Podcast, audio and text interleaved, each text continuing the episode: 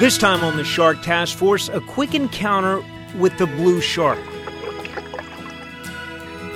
If there was ever a shark which defines fluid motion and grace, it's the blue shark. It's easy to recognize the shark by its shimmering blue skin, long pectoral fins, and big eyes always observing. A pelagic sentry from the deep.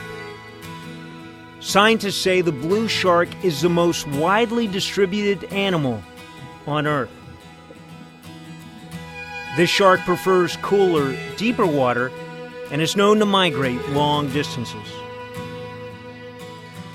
The blue shark gives birth to large litters of up to 100 pups at a time. It can grow up to 12 and a half feet long and weigh up to 300 pounds.